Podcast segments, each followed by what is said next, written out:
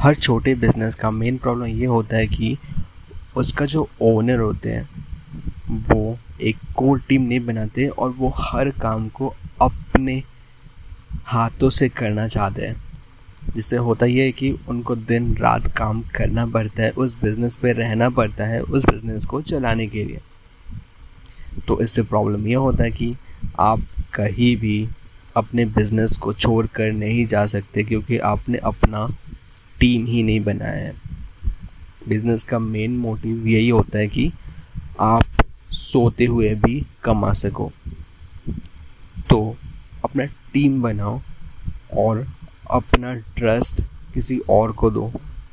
तभी आप आगे बढ़ सकोगे, अपना बिज़नेस सोते हुए भी चला सको